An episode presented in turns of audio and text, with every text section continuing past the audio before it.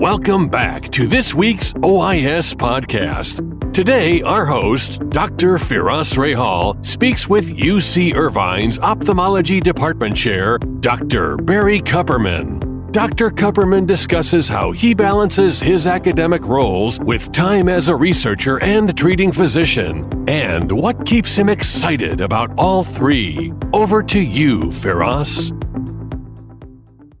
Welcome back, everyone, to the OIS Retina Podcast. Thanks for joining. This is again Firas Rahal, a member of Retina Vitreous Associates in Los Angeles, as well as a member of ExSight Venture Center in New York.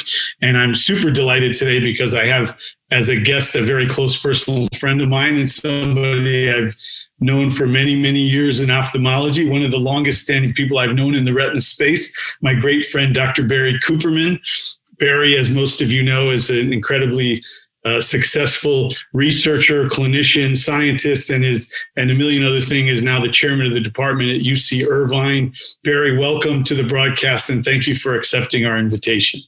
Thank you, Firas. It's a pleasure to be here. And again, I echo that. We've known each other forever, and it's been a pleasure to be your friend. Thank you. So let's start with a little bit on your background. That's always how I like to start. I know your background reasonably well, but honestly, I don't know it as well as I'm sure I could have after all these many times we've been together. I know you've been on the faculty at UCI for a long time. You'll tell us how many years. You're the professor and chairman now, and you've been a chairman for at least a few years now, although I always felt like you were the chairman before that, but no disrespect to those who were the chairman at that time. George Barnwell, Peter McDonald, they're nothing. Yeah, I mean, who are those people? I've heard of a couple of those guys. Very good. You originally trained, I know you're a former USC resident here, Doheny, and we can get into that. Doheny was USC, and now, sadly for some, they've departed, and that split has occurred. But I also know that you did two fellowships, one with Bert Glazer in Baltimore, and one with our mutual friend and mentor, Bill Freeman, where I also trained a couple years later, maybe. Tell me about the two fellowships, why two, and what did you kind of extract from either of those two very brilliant, very efficient guys? Well, again, thank you so much, Firas. It's always a little embarrassing to talk about yourself. So with all those caveats or that caveat, I'm happy to share. I kind of had I'm happy, I just was never very process. I was more process oriented than product oriented. And at the time that I went to did fellowship. I was a resident at Doheny, as you point out, Doheny USC under Steve Ryan and Ron Smith, who had been the chiefs there for many years. And I was it was Bert Glazer, you said, but also equally important, it was with Ron Michaels. I was actually Ron Michaels' last fellow, the great Ron Michaels, retina surgeon par excellence, who died the year I was there. Sadly, Ray Shard and I were the two fellows that year, and he died that year of amyloid cardiomyopathy. So it was really a combination of Ron and Bert, who had been at Hopkins forever and then had left to go into private practice. I was actually admitted to the Hopkins fellowship and then they left. But that was a weird time because most of the fellowships at that time had converted to 2-year retina fellowships. And this was one of the last remaining 1-year retina fellowships. But I saw an opportunity when they recruited me to do that. And then I also arranged at the same time to do a second year with Bill Freeman, because at the time, one of my great interests, sort of from a variety of reasons, kind of because it meant something to me from the sociopolitics of it, from the meaning of it, was that was still the big bad old AIDS era. And I was when I started my residency at Doheny, the first rotation I had by chance happened to be with Narsing Rao, which was the uveitis/pathology rotation. And I, my first rotation, and the part of that rotation was to see the people with AIDS in the CMV retinitis clinic. And it was like an epiphany for me. I didn't realize why I went into medicine exactly, but there it was. I discovered it. My family's from Brazil. I grew up speaking fluent Portuguese and learned Spanish, living in California for most of my life, and in LA County. It's a lot of Spanish-speaking patients that I could speak fluently with them and could relate to them. But it was a different cultural context, socioeconomically. And then suddenly there was this one half day a week where it was like people with the exact same interests, you know, art, music, literature, except they were gay and I wasn't. We were the same age and they were going blind and dying. And so that was a very powerful experience. So that was in the back of my mind throughout my residency. So when I then saw this opportunity to do this incredibly illustrious fellowship that, again, at the time I accepted, I thought I was going to Hopkins. I piggybacked it with Bill Freeman at UC San Diego was one of the great CMV retinitis researchers in the world at the time. This was all early 90s. So this was before the, highly active antiretroviral therapy and the cocktail. This was still a real problem. This was a period of time, interestingly, that they're predicting that the number one cause of retinal detachments in America was going to be CMV retinitis related retinal detachments in people with AIDS. It was an era that was taking, it was a huge era. So I thought, cleverly in my mind, I could do this fellowship at Hopkins, which turned out to be in private practice at St. Joseph's Hospital because they left. But Bill agreed very kindly for me to come in and just do a one-year fellowship with him as a second-year fellow, essentially, at UC San Diego. And it was a very productive year. I wrote a ton of papers with him. In fact, when I took the job at UC Irvine right after that, I still went down once a week to visit with Bill for the first year or two. And we ended up writing, 15, 20 papers together. Just so many projects came out of that. So that was sort of the rationale why I created this. It was one, to get the more traditional training, East Coast, Hopkins, et cetera, and then do the other passion I had, which was learning more about taking care of people with CMV retinitis. I hear you 100% on your comments regarding UCSD and the CMV retinitis era. I was a fellow there, 94 and 95, and it was called, and I can't remember what it stands for, AORU, which I think was AIDS Ocular Research Unit, which Bill set that up. Mm-hmm. When I was there, the 2 half days a week, and I honestly had your point about cultural equivalency is well taken. I literally had doctors flying from around the country to come get intravitreal cytophrobia injections with me in that unit, who would come every 6 weeks because they couldn't get it locally. As you know, they didn't want systemic therapy.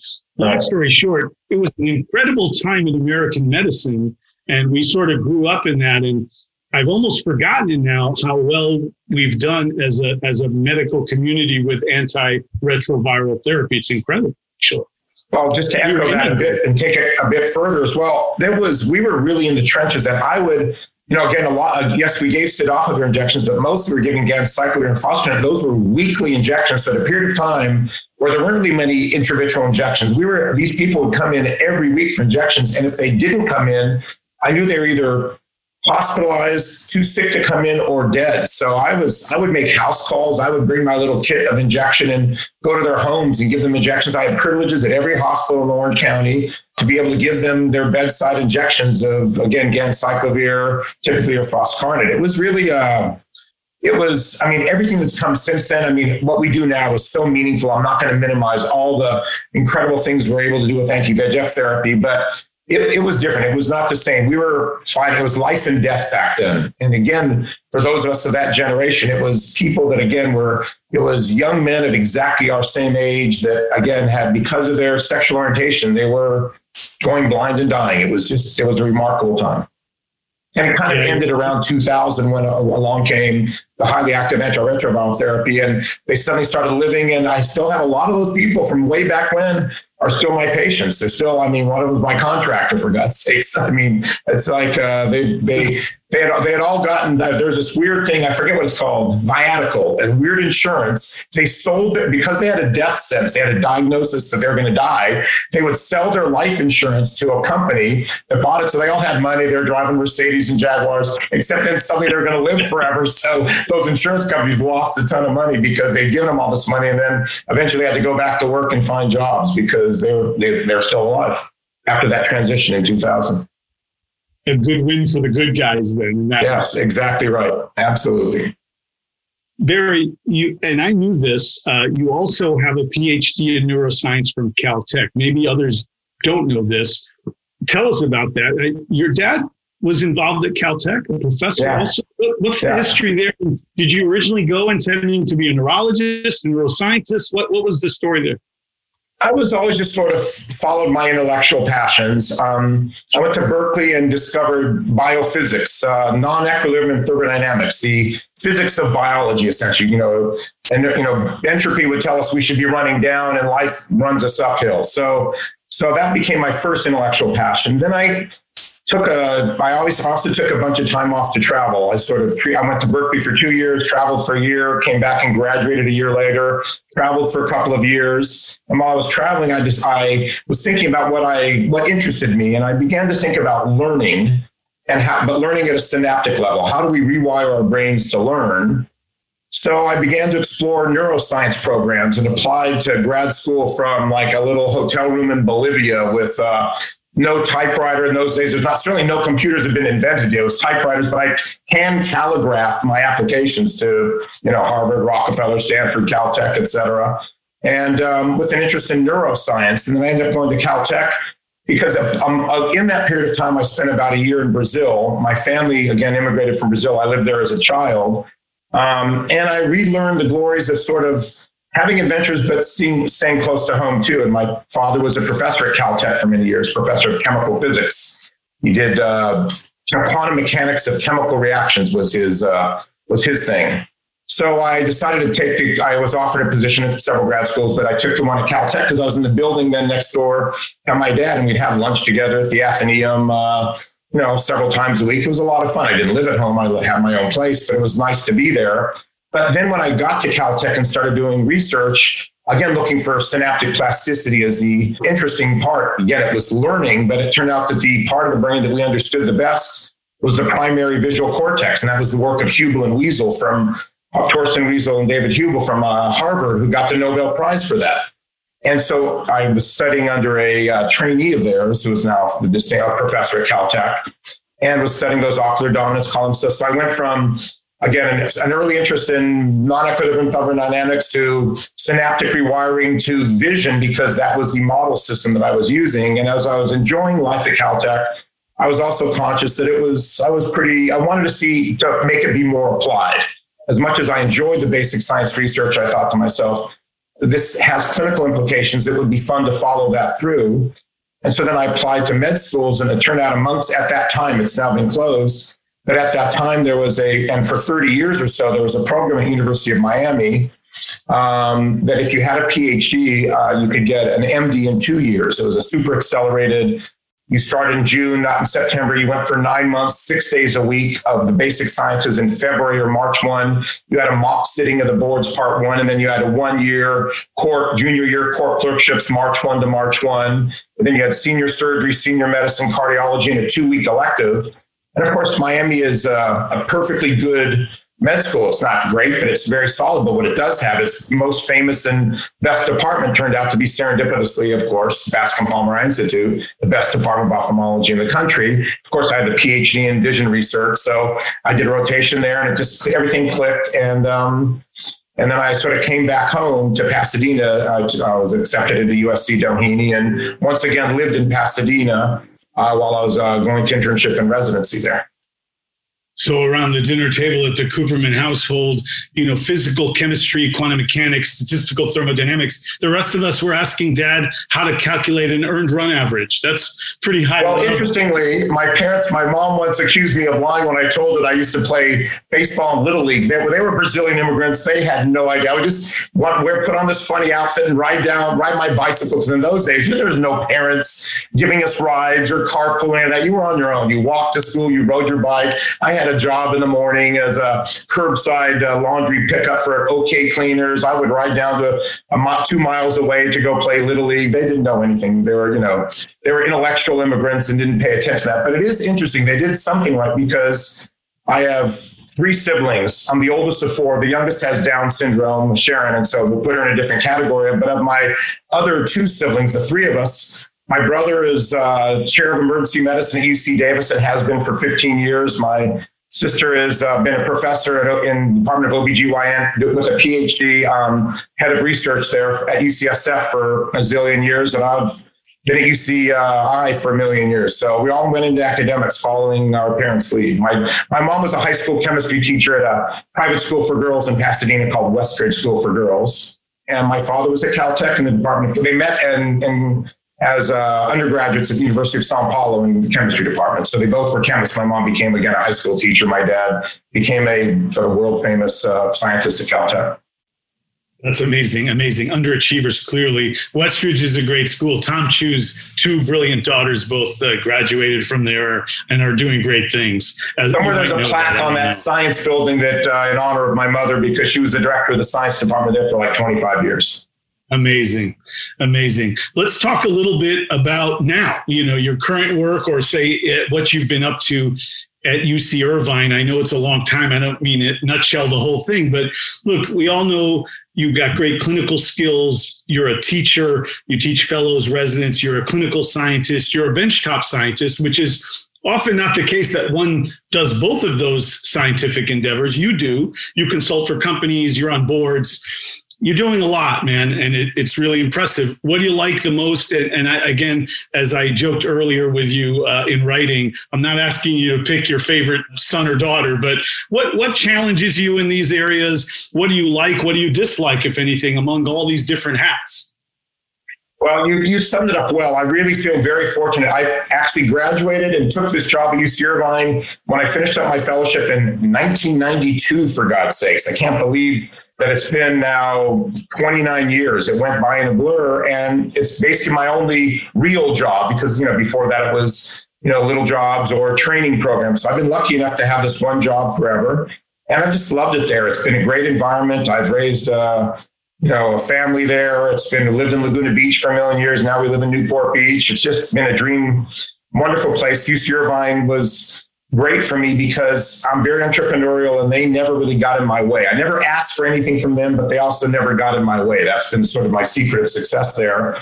I was always kind of a good problem solver. But at the end of the day, even with my MD, PhD and all the hats we all wear, it's still my favorite thing is to be a doctor. I love being with the patient and explaining what they've got. I love the surgery.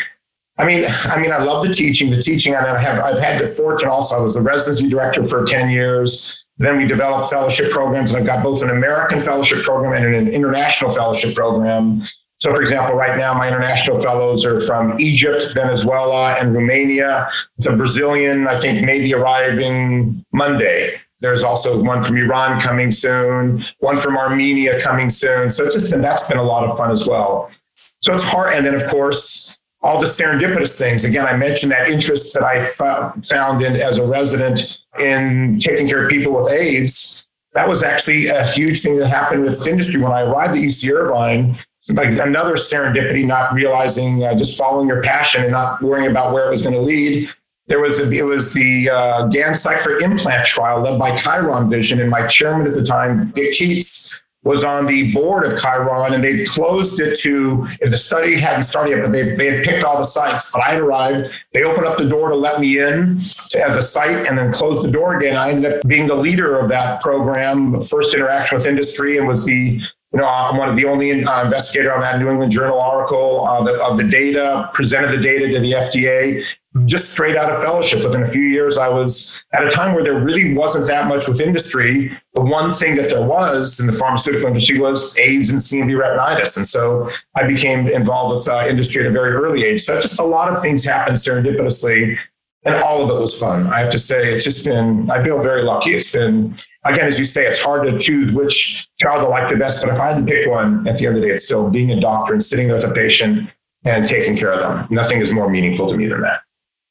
Yeah, that says a lot. I'm not surprised to hear you say that. I feel similarly that with all the different hats we wear in modern medicine, especially if one is academic minded and busy doing teaching and these other things, nothing like reattaching a retina live and then seeing the patient a month later, having it work and having them regain the sight. That's still the preeminent thing we do. And, absolutely. Glad to hear you say it.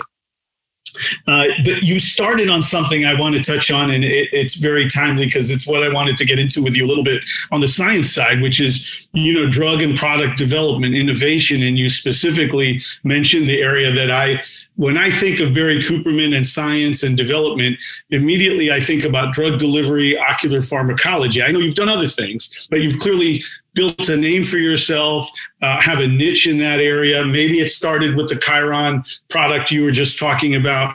Tell us about the background of drug delivery. Was it just serendipity? Was it something you wanted to do? How do you decide to solve a particular problem? Do you go to the clinic, see the problem, then go back to the lab? Give us a little structure on how the drug development thing came about and your current views of drug delivery into the retina, which we, of course, talk about a lot today. Right. Well, it's a great question. A lot of things sort of combined. Again, as I mentioned before, part of what motivated me to come to UC Irvine was its geographic proximity. It was close, but not too close to home. My parents, I didn't mention, had a beach house in Laguna. So my kids growing up would see their grandparents on my side every weekend. My wife is actually, again, is another interesting side, an aside. Again, I'm Jewish from Brazil. So we're Brazilian Jewish, and my wife is Thai Buddhist. So our kids are this nice mix of Thai and Brazilian and Jewish and American and Buddhist. So her family's up in LA. So it was a nice opportunity. We were able to see a lot of families throughout that period of time. But during all that period of time of being at UC Irvine, another reason to be there is I had become just fascinated by taking care of people with AIDS and CMV retinitis, and there was really no big player in Orange County doing that. So that was one of the motivating factors as well, professionally, why I went there. And I was conscious at that time that we were doing injections every week in these poor people. It was, that, I mean, as bad as the monthly injections are, the weekly ones were even more, daunting. I mean, there was one, I'll just show one little vignette. I still remember it now. There's one guy who must have had very thin sclera, but I remember injecting him some gancyclovir, and the leak sprung from a couple of other sites that he'd been injected from the week before and the week before that. It was like that watering can for the garden. It was like, oh my goodness, poor guy. So again, then suddenly when I got involved with the drug delivery, it was like, oh, this is the solution. It was like another epiphanous light bulb went off there. And that's when I began very, very interested in drug delivery again, because of the Chiron Vision gancyclovir implant. And that's when we had a very good department of engineering at UC Irvine, a fairly new department of biomedical engineering. So I reached out to some of the people there and we set up a drug delivery unit, and we have patents in that space. So it became, because of the interaction with industry, it was really kind of this nice, not just serendipity, but collaboration in a certain sense. It was an interaction with industry that inspired me to do some research. It was very rewarding that way. And so we set up this drug delivery team. And to date, I still have a drawing appointment with biomedical engineering because of all those efforts we did together. We had grad students, we got patents, we had a team of people involved in that. It's kind of petered out a bit now, and my interest has changed a bit away to more cell culture work and other things in the laboratory that I share with Chris Kenny, a researcher. That's another story. But it was really, this drug delivery was inspired by the Chiron Vision gancyclovir implant that led me to want to develop my own drug delivery systems. That's fascinating. Let's say bridging between ophthalmology and engineering, and I'm sure other medical specialties in engineering. This has become somewhat commonplace now. And I know you have this connection with the engineering department. Mark Humayun has a similar kind of bridge. Mark is a god of that. He's amazing. Yeah, he has a clean room. In the early days when you were first making those interactions, was that common then? Was this something that was thought about and planned? Was it just sort of an organic evolution of the natural instincts of both departments? It existed, but it was still in its very early period. There were some things going on, but there wasn't as much going on, but it didn't take long. I mean, our department at UC Irvine. So first of all, I also want to give kudos again. Behind me, you can see our lovely Gavin Herbert Eye Institute. And Gavin Herbert, to those that may not know, was that he and his father, Gavin Herbert Sr. and Jr. He's now senior, but he was junior then. Founded Allergan at a little compounding pharmacy in a storefront in downtown LA that led to the Allergan empire, which of course ended up being sold, and now it's part of AbbVie Allergan. But again, there were things going on for all this period of time. There were interactions with industry, but it was on a much more modest basis. But again, what I want to highlight at our eye institute at UC Irvine, we've been very entrepreneurial.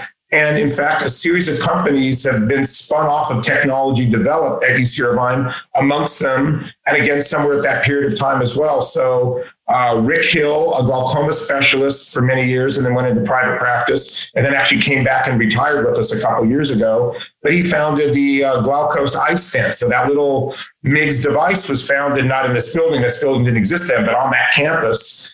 And we still get patent royalty income from that iStent. Again, a company was founded surrounding that. And other technologies. We have stem cell companies. We have Ron Kurtz, who's been an incredible serial entrepreneur, was in our department for many years. He founded Intralase and LensX, and now is the CEO of, I'm blanking on the name, but it used to be called Calhoun Vision. Dan Schwartz's company with that adjustable IOL. It has a new name. Do you know? I've forgotten the name. Remember it? Or I'm sorry? It's the, yes. I can't remember the name, but it is. But, the one but that was that. So again, we've had a strong, long history of entrepreneurialism. And again, just as homage to Gavin Herbert, he was the why Orange County become, you know, Orange County is one of the world's top 5 or 6 biotech corridors, but it's #1 in ophthalmic tech. And that's because Gavin went in and moved Allergan some, I forget, 60 years or so ago to Orange County. And he was this very inspirational leader, continues to be at age, you know, quite elderly, still an amazing guy, still full of ideas. And I meet with him regularly, but he encouraged his executives that had great ideas that he didn't think fit within the Allergan portfolio to spin off their own companies. And so there's this whole ecosystem in Orange County of ophthalmic tech companies. All with many of them were founded by Allergan executives and employees. And there was another factor. Bill Link was this incredible venture capitalist who was actually behind Chiron Vision and others. His money and his investments, I mean, Glaukos was, you know, a lot of it was his investments, and several other companies have been that as well. So between Bill Link and Gavin Herbert, these were these two towers of inspiration and entrepreneurialism in Orange County that led to this incredible ophthalmic tech. So UC Irvine recognized that. So there's, again, we've spun off a bunch of companies. Things were happening, but it was very incipient. It was very in its earliest stages back 30 years ago, and now it's just booming like mad. It's a perfect segue, and it's one of the main reasons you're a perfect guest for this show, other than you're a heck of a nice guy, and I love to talk to you. Thank you. This kind of interfacing of industry, academia, private sector, private practice, venture capital. This is happening now all the time. The whole OIS meeting and structure is built on this concept. You've watched the whole evolution of this, because I think as I was coming up, this was a pretty novel thing in the early days of drug and product development. We currently have this system where companies are spun out of university labs. This is a common paradigm, labs like yours, labs like Marco Lyons, many, many others, as you just described, and then become private enterprises with venture backing and ultimately maybe strategic partnership. This is kind of the progress. Is this the best way to do it? I mean, clearly it works. It's working for us now. Are there tweaks? Are there other paradigms that you've seen or thought of that would be better? Or is this the best way? Is this the final common pathway to product and drug development in medicine or the eye, let's say? I think there's a lot of ways to get there, and I think we need to have all of them. I think a lot of stuff comes from university. A lot of it are scientists that are in companies that leave the companies because they have ideas and want to found their own and develop it. And, you know, Allergan, when it was purchased by activists and still remained Allergan, they kind of abandoned all the internal development to a large extent and went to this sort of open science concept, which I think is quite valid in many ways, because don't fall too much in love with your own ideas. See what's be kind of a little bit more cold-blooded. Interact with the small companies, the universities, and pick and choose what you think is best. Now with AbbVie having purchased Allergan, I think they have that hybrid model, which I think is probably the strongest. They have internal development of products, but also their eyes are always open for opportunities to interact with small companies. And like they just announced with REGENXBIO, you saw that licensing agreement they just announced. They have an interest in, we have an interaction with them. We have, they fund some of our work, and they have rights of first refusal for some of our research. So they interact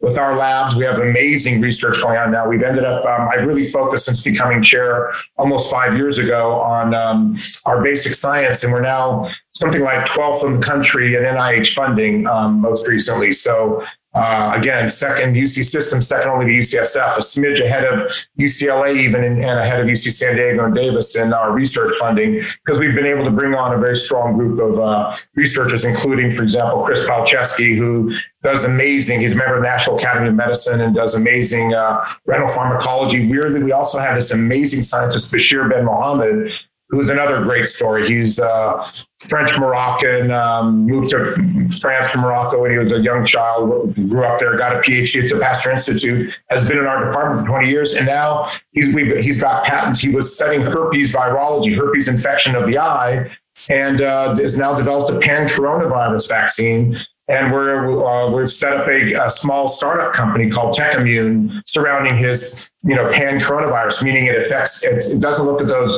modifiable spike epitopes. It's the more conserved epitopes. So it's good against theoretically every type of coronavirus, which includes many of the strains of common cold are coronaviruses. So that's come out of our lab. So it's really been quite an energetic burst. But again, the companies, that interplay between big pharma, small pharma, startup pharma, and the universities has created this incredibly rich and nuanced and textured ecosystem of ideas and products. I think it's amazing. I think it's all ideal.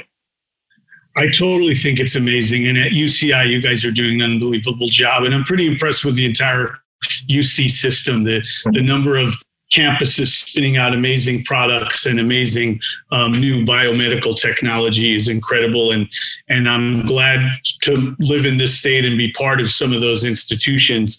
Do you think, I'll put on my cynical hat for just a second, I want your take on this. Sure. Do you think because the system is working as well as it is, and because these bridges have been formed quite successfully over the last 3 decades, as you just outlined, is there times now where we have to worry about the tail wagging the dog and people sort of creating products and then finding a need for an idea rather than the other way around? And do we have to worry at all about some of the biases inherent in all of us being part of the system at a high level? And how do we ward that off? Your thoughts? I understand your statement. I don't really have that cynicism because I believe in the marketplace. I think the marketplace sorts these things out. If it's a crappy product, it's not going to be used very much. It might be used and soaked artificially for a while, but eventually interest will wane it. And also what it also does by getting a kind of mediocre market in an unmet need, for example, to use that, it inspires others to say, that's pretty low hanging fruit. I just have to be a little bit better than that, but the product will be better and I could have a product. For example, not to call it mediocre, but the data, the complement factor inhibition and the thing that came out with Apellis and Derby and Oaks, will they get approval or not? One trial showed statistical significance with a high degree of significance, but still only 21% reduction of geographic atrophy growth over a year. The other one was just borderline non-significant, 0.0526 or something like that, but only like 12% inhibition. Even if it gets approved, that's a monthly injection for eyes that with GA, are we going to want to do it or not? But it does inspire others. And we'll see also, of course, what Iveric Bio will do with their complement 5 inhibitor. But will there be other things that will be inspired to see? There's the opportunity. They've paved the road. Now let's see. It is first to market, but if it's not a great product, it becomes, again, I'll use the other example, Macugen, first to market. Where is it now? Right? And then, of course, be careful. Again, we thought brolucizumab was going to be great, and it was amazing until it wasn't because of safety concerns. And now we'll see what happens with faricimab when it comes up. That's a great point. I'm glad to hear you say that, actually, because I do often wear a cynical hat, but I am also a believer in the marketplace. And, Europe does it even more so that way. It's easier to get products across the finish line there, and they often let the commercial market really dictate. And you've got a lot of products that come out of there that then often want to come and become licensed here that never even hardly got used in their own region because the market spoke.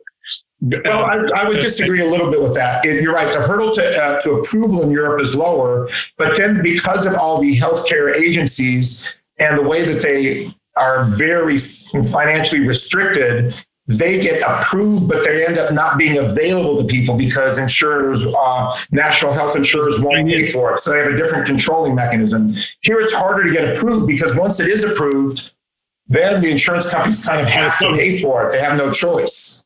So it's a different, so that's why here we can really have the marketplace sort out. There in a certain sense, it's the insurers that sort it out. Though again, that's happening more here with the step therapy and all that other stuff that does restrict the use of some therapies. That is coming more and more, and we're gonna find out in the next decade how much of the step therapy will become entrenched. In terms of the science and ophthalmology, retina, we know what some of the obvious areas are that we're pursuing. You mentioned them.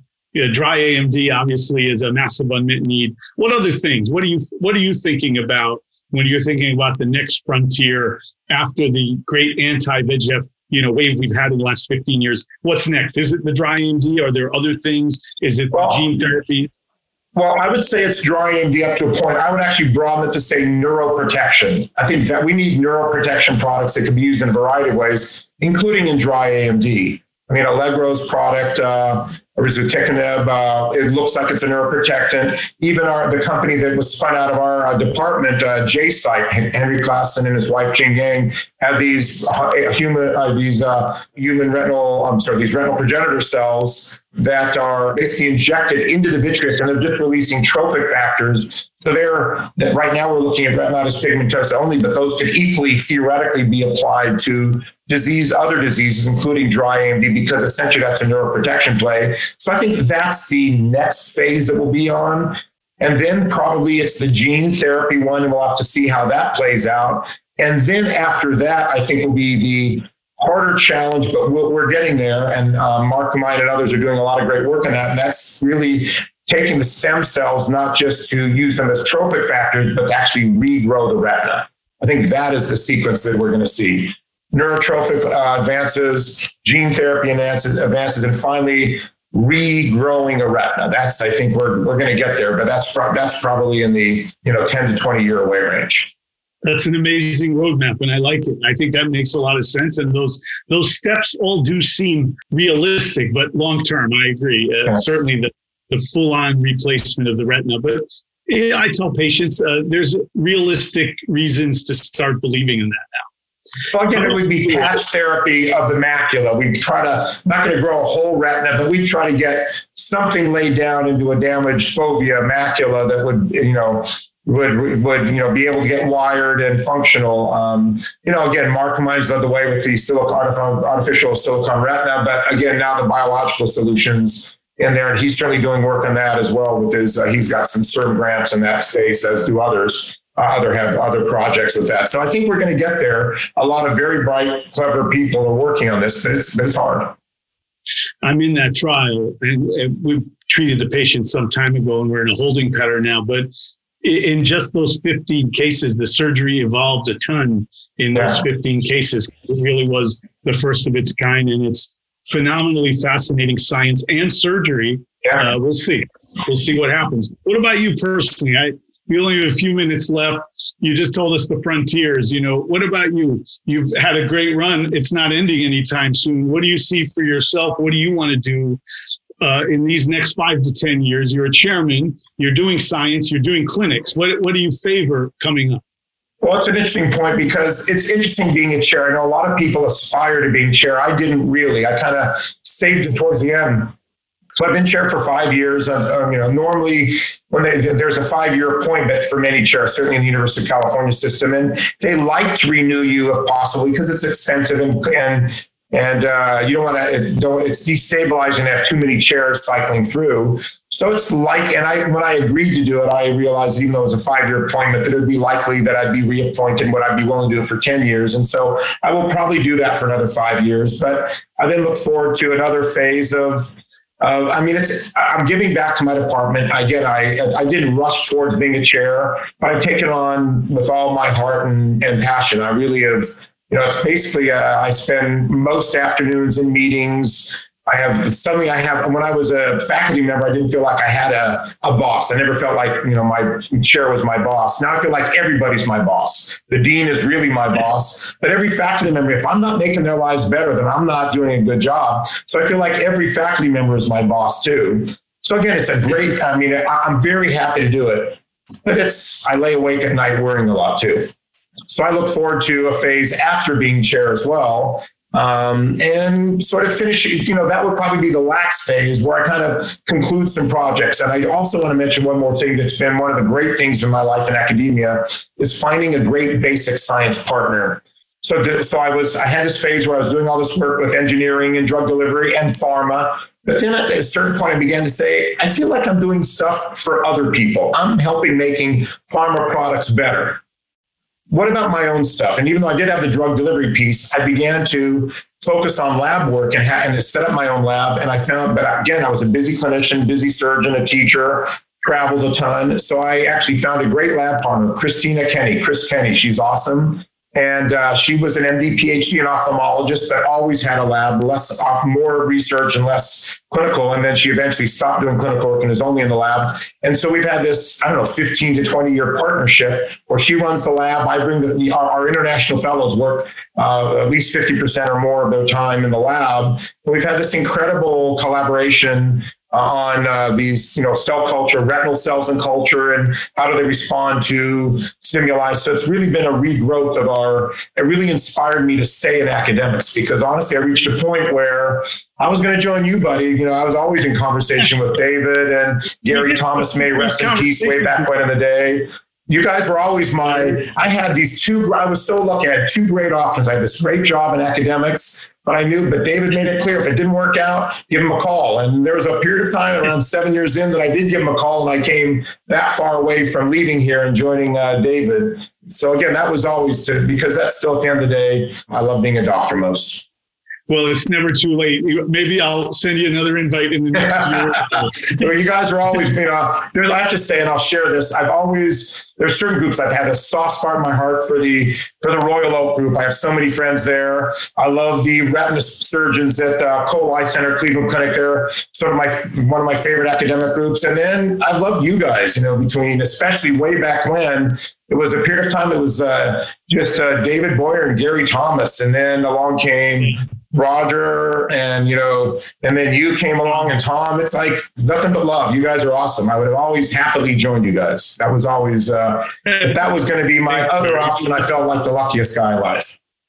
That means a lot. It really does. And the staying up late at night, thinking about how to make your department better and help your faculty is exactly why you are a great chairman, why you will continue to be a great chairman. As much as that's a labor of love for you, and staying up at night isn't the best thing, that's why they need you to stay, and you'll continue to do a great job. They're lucky to have you.